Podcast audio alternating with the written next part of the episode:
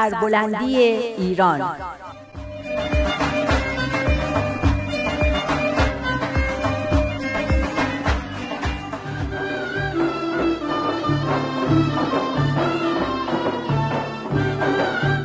تهیه کننده و کارگردان امیر یزدانی.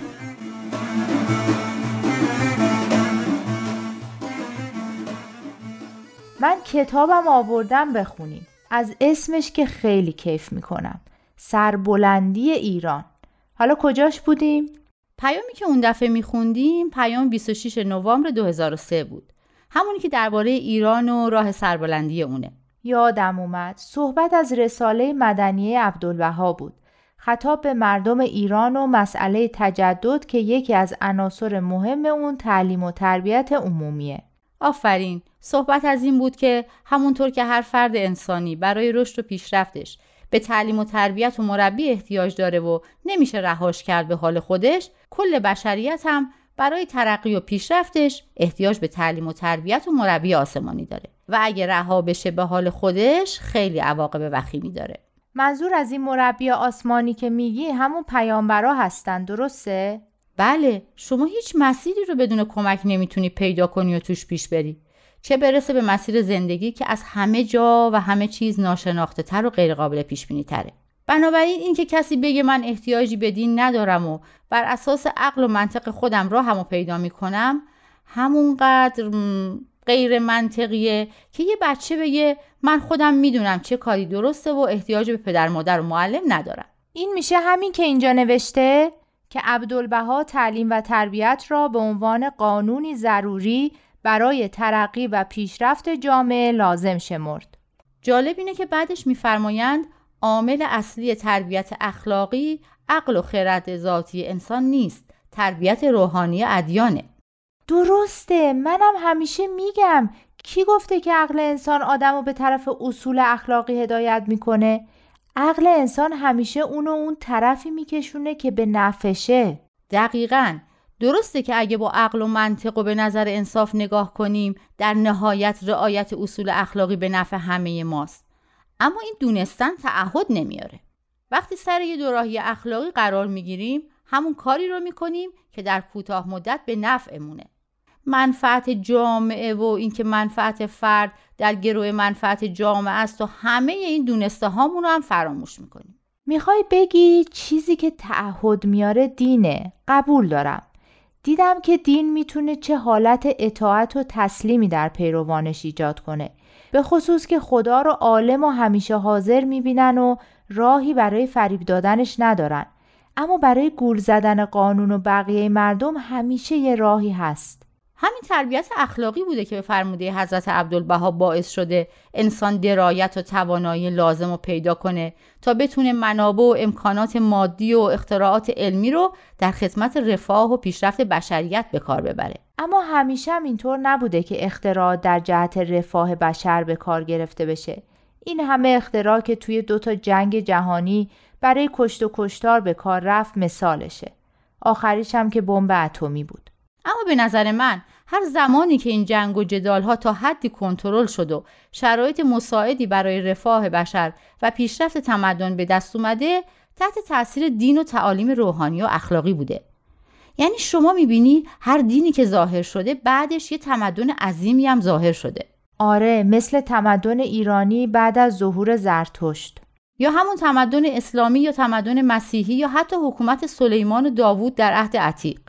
کلا اینکه با کفایت و درایت بتونی منابع مادی و اختراعات علمی رو در خدمت رفاه و پیشرفت مردم به کار بگیری و تمدن بزرگی بسازی با سخت کوشی و انضباط اخلاقی ممکن میشه. وگرنه که با سستی و سودجویی و منفعت طلبی شخصی که همه چیز رو به فنا می‌بری. آره درسته. تو ایرانم بارها آدمایی ظاهر شدن که خواستن اصلاحاتی رو تو اوضاع به وجود بیارن. اما به خاطر اینکه به قول تو سختکوشی و انضباط اخلاقی تو اطرافیانشون وجود نداشت کارشون به جایی نرسیده و عاقبت خودشون هم قربانی خرابی و اوضاع شدن. یه جمله جالب دیگه که تو این پیام از رساله مدنی نقش شده اینه که مظاهر مقدسه الهیه هستند که در هر عهد و عصری معنا و مفهوم تجدد را تعیین و مقتضیات آن را مشخص می کنند. ایشانند که مربی حقیقی نوع انسانند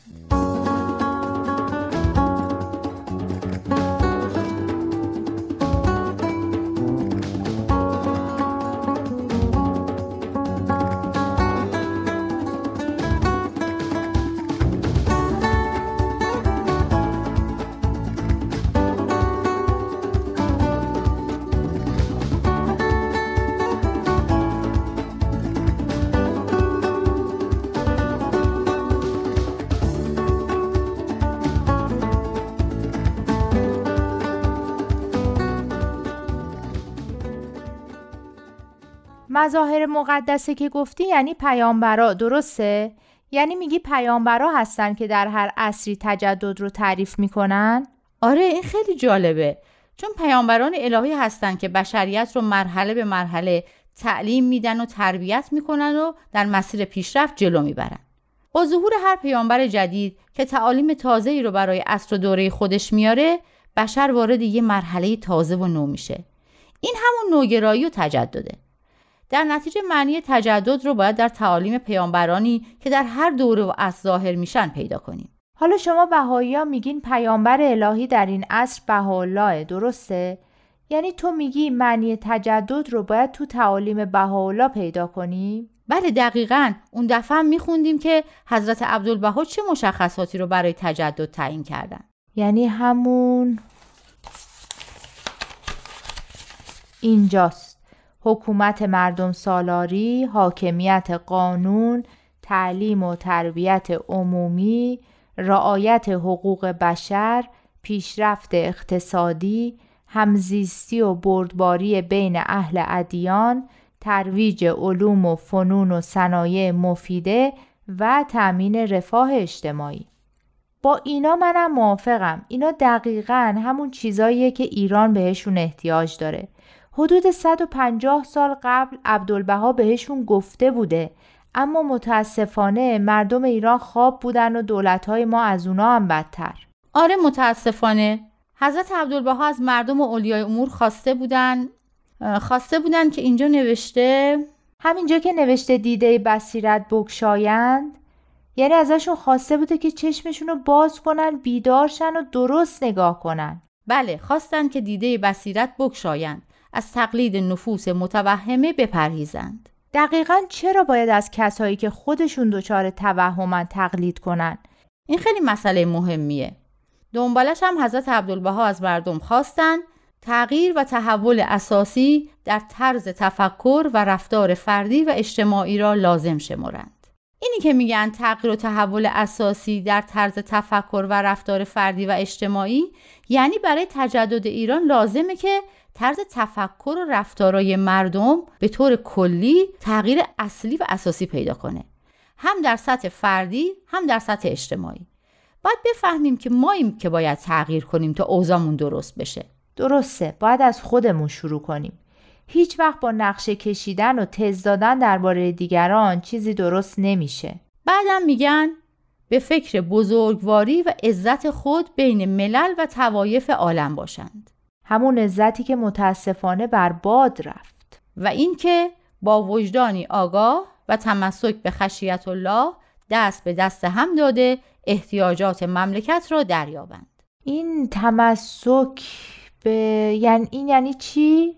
تمسک به خشیت الله یعنی با ترس از خدا. من با ترسیدن و این چیزا موافق نیستم. اما بعضی آدما که حرس و طمعشون هیچ حد و مرزی رو نمی‌شناسه خوبه که از یه چیزی بترسن. البته این ترس شبیه ترسای معمولی نیست. ترسیه که باعث میشه ما دست به کارای زشت و بیرحمانه و ظالمانه ای نزنیم و بدونیم مسئول کارایی هستیم که می‌کنیم و باید عواقبشون رو تحمل کنیم. خب پس شاید بشه گفت همون وجدان آگاهه. اما من کلا از حسی که تو این جمله هست خیلی خوشم میاد.